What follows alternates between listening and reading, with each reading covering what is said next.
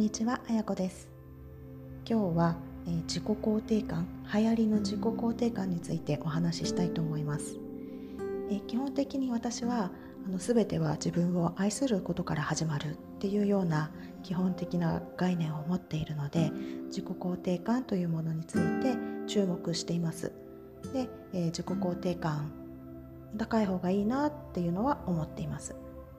それは何でかっていうと、えっと、自己肯定感が高いと幸福度その自己肯定感って幸福度と比例するのかなと思っておりまして自己肯定感が高いと幸せだと思える回数タイミングが多くなるのかなと増えるのかなと思っています。なので私はそういう、まあ、幸せだなと思うことを人生にいっぱい作りたいなと思っているので、自分を愛するところから始めようというような、考え方を持っています。ただこの自己肯定感ってあのいい悪いで判断してはいけないことなのかなって思っています。というのがまあ何でしょう自己肯定感が低いから悪いっていうそういうレッテルが今結構貼られやすいというか貼りやすいというか自己肯定感というのが流行りすぎていて、まあ、高いからいい低いから悪いみたいなそういう言い方概念を持ちやすいんじゃないかなって思うんですけれどもでも決してそういういい悪いというような物差しではなくあのただただ自己肯定感であるんだよっていうそれだけなのかなって思っています。なので、えっと、例えば何でしょう自己肯定感私は自己肯定感が高いを選ぶだけれども別にそこをそこに注目しなくてもいいっていう人もいると思いますしあの私は楽に生きたいというか幸せに楽に楽しく生きたいっていうような生き方を選んでいるんで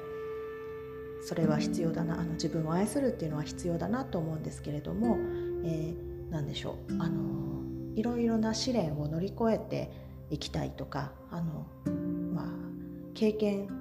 苦しいことを経験するために生きてきた生きている選んでそういう人生を選んでいるという人は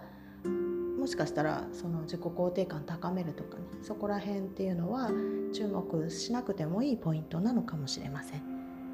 ということでその全ての人が自己肯定感上げなくちゃいけないとか自己肯定感が低いからこの人はダメな人だとかそういう考え方はあの決してよろしくないのかなと思っています。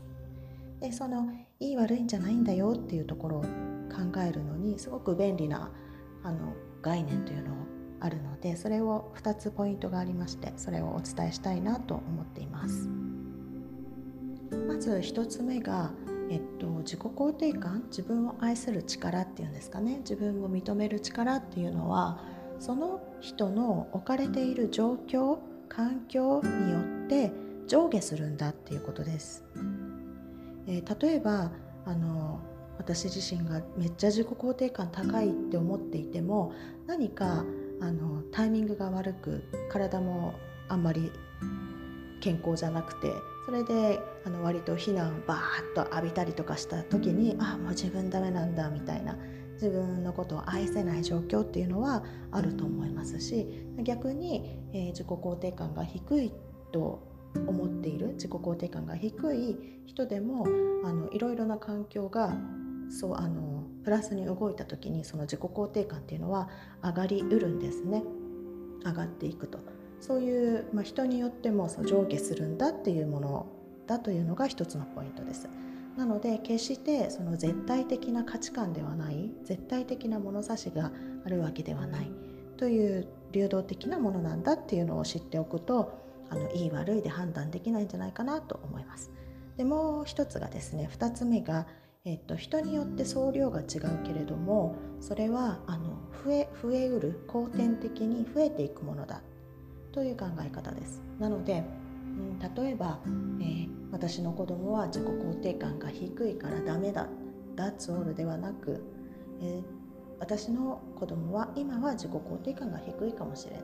まあ、ただそれだけなんですね。そう。でそれはあの伸びうるし増えうるっていうところです。イメージで言うとあの永遠に割れることのない風船みたいなところをイメージしてください。でちっちゃい風船と大きい風船があります。でちっちゃい風船は、まあ、永遠に膨らみ続けるのでいつかはその大きい風船を超えるぐらいの大きさになるかもしれないですね。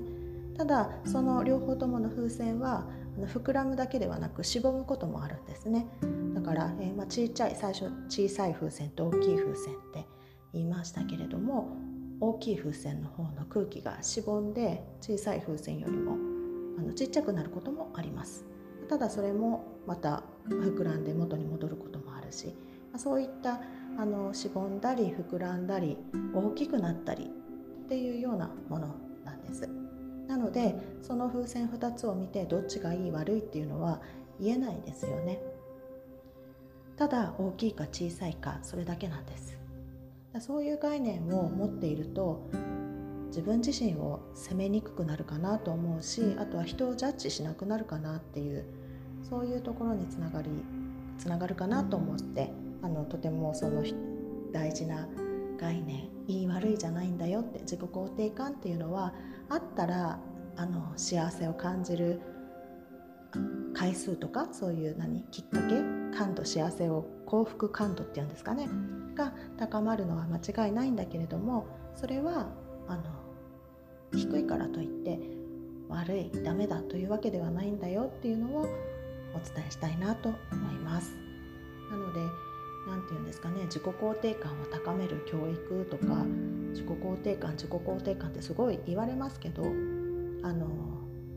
扱い方ですね考え方っていうのをちょっと俯瞰して遠く離れて見てみるっていうのはいいのかなと思います。で今は私は自己肯定感が例えば2ぐらいだと低いとただそれだけですねだからもしかしたらいろいろな世の中の見方が否定的になってしまっているかもしれない、まあ、ただそれだけです。だから悪いとかだからこうすべきとかそういうのではなくて、まあ、ただそういう状態なんだっていうのを知ってそこに置いておくだけです。でそれをもしちょっとずつ変えていきたいなっていうそういう変えていくという選択をした時に、まあ、ちょっとずつちょっとずつ自分の行動や、まあ、考え方考え方は変えられうん、変えられない難しいことが多いんですけど、まあ、行動を変えていくみたいなそういうことを取り組めばいいのかなと思います。なので子供に対しても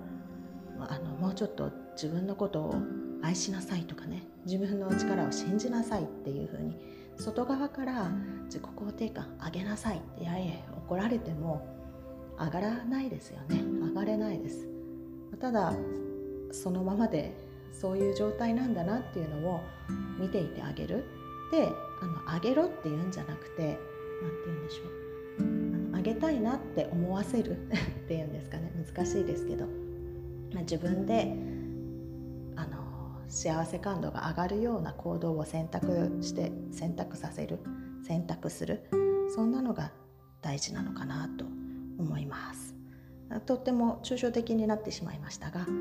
えー、今日の話は自己肯定感っていい悪いじゃないんだよと。ただそこにあるものだと。それを置いておくだけで大丈夫。